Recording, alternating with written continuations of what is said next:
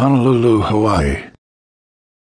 Tanner and Alexa were staying at a luxury hotel, but had spent most of their time either on the beach or off exploring the other islands. Alexa told Tanner that she was as happy as she had ever been.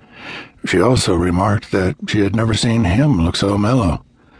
They made love often, and had done so at sunrise on a deserted stretch of beach. Tanner had seldom spent so much time with one woman, but he found himself wanting more of Alexa each day. A year ago, he would have been guarded with Alexa, as he distrusted the emotion of romantic love.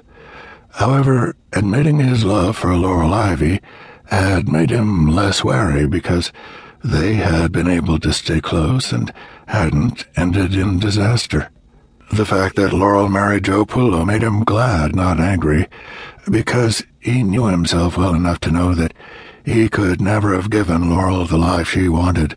He liked New York City a great deal, but he wasn't ready to settle down or retire from being an assassin, and he hadn't known anything approaching a normal life since he was a boy of sixteen. They were reclining in lounge chairs out by the pool when Alexa sat up and grabbed her beach robe. I'll be right back. I'm out of lotion. If you see a waiter, tell him to bring me another drink. Will do, Tanner said. He was enjoying Hawaii, but Conrad Burke had gotten in touch with him that morning via an email account, and Tanner agreed that he would consider taking a contract. The man who had survived, despite the best efforts of the U.S. government, had yet to resurface, but Burke wanted Tanner brought up to speed on the target in case an opportunity arose to take the man out.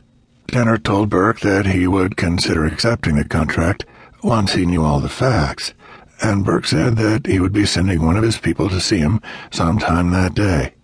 Earlier, when Tanner passed through the lobby on the way back to his hotel room, he expected to find a message waiting for him when he checked with the front desk. Tanner was looking forward to finding out who the target was that had proven so difficult to kill, and he was ready to leave paradise and get back to work. Tanner smiled inwardly. The words, it's time to go to work, was the code phrase Burke had given him to remember. Burke said that when his employee made contact, that they would use that phrase to identify themselves. Afterwards, Tanner would be given the details of the contract they wanted him to fulfill.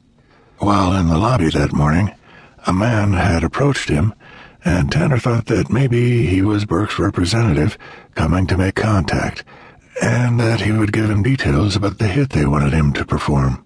When the man spoke, and the first words out of his mouth were, It's time to go, Tanner was certain it was Burke's man, and that he was saying the identifying phrase, It's time to go to work, but no. Instead, the man said, It's time to go to the meeting. Do you know what conference room it's in? I don't know what you're talking about, Tanner told the man. The meeting of regional managers for Kirby Vacuums. Aren't you the guy that runs the Seattle division? Nope, Tanner said.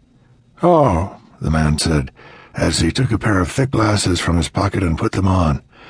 When he got a good look at Tanner, he gave him a weak smile. Sorry, but there was this hot girl at the bar, and I took my glasses off and I went to talk to her. Eh, you know how it is. Goodbye, Tanner said, and the man moved away in a hurry. After Alexa left to get more lotion, Tanner shut his eyes for just a few moments, but when he sensed movement, he opened them and saw a woman taking Alexa's place beside him as the beauty stretched out atop a chaise lounge. It was Sarah Blake, the same woman who had seen Dan Matthews' torture and interrogation a week earlier, although Tanner had no knowledge of her involvement. Sarah looked sexy, with her long raven hair shining and blue eyes sparkling with mischief. The red bikini she wore was not only small, but daringly so, and she definitely had the body for it. She smiled at Tanner. Aren't you going to say hello? I'm hoping it's a bad dream and I'll wake up soon. Sarah laughed. I'm real, and I think it's plain to see that I'm not concealing any weapons. Tanner took off his sunglasses and gave her a long, measuring look.